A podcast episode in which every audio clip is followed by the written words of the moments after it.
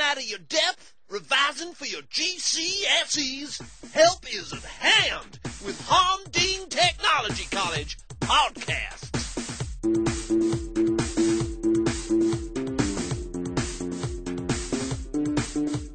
Hey, brother man, GCSE revision podcast from Honding Technology College. All right.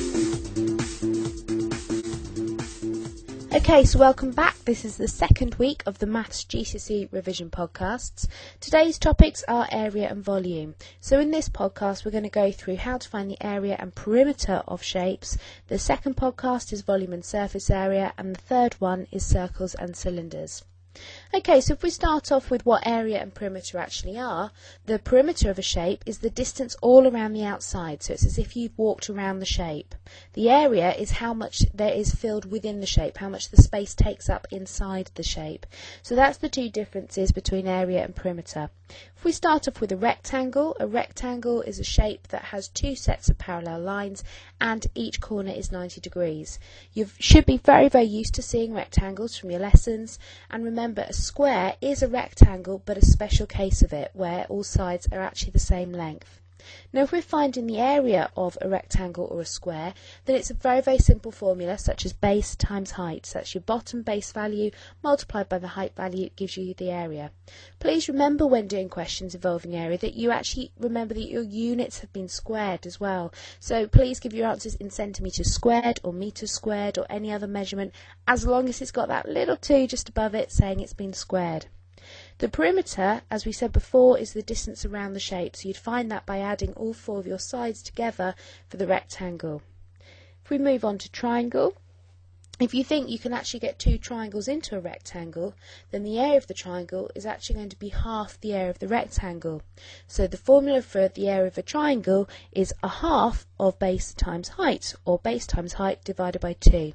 So it's very, very similar, but you've got to remember that final step of dividing by 2 and that is the big one that normally catches students out when it comes to the exam questions.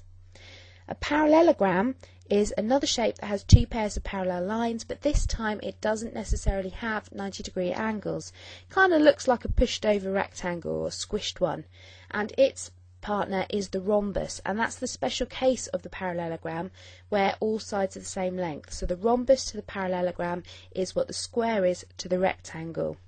Now when we're finding those areas, we're actually doing the base of the shape multiplied by the perpendicular height, and that's a new word, perpendicular. That actually means that it meets at right angles. So we're talking about the direct height of going up as opposed to the slant length or the length of the other side. So when we do the area of a parallelogram or rhombus, again, it's just base times perpendicular height. And please remember, your units should be squared, so make sure the centimetres squared, etc. We've also got a trapezium. Now this is a bit special. It has one pair of parallel lines and the other sides are not parallel. So it could look a bit like a skip or a van or other shapes similar to that. Now when we find the area of a trapezium, we have to find the mean or the average of the two parallel sides. So we do that by adding the two parallel sides together and dividing our answer by 2.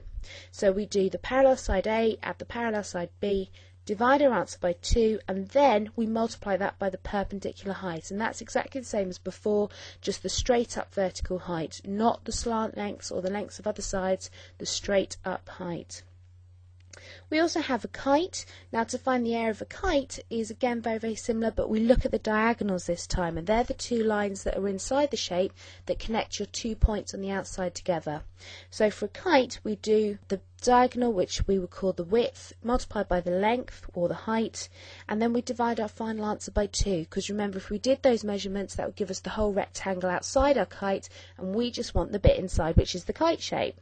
So that's the kite. Last one, composite shapes. Now if you've got something that's been made up of other shapes the easiest thing to do is break it up into the shapes that you know and you're comfortable with. So if you've got a rectangle with a triangle on the top, break it up into a separate rectangle and a separate triangle. But when you're doing that, please make sure you're careful with your measurements. In the video iPod there is an example that includes a 10 centimetre line on the left hand side and a 6 centimetre on the right. That means the top triangle bit is just 4 centimetres because that is the extra part. So if you are looking at the video iPod you should be able to see that as an example. Okay, if you want to listen to volume and surface area, please get our next podcast. Until then, bye bye.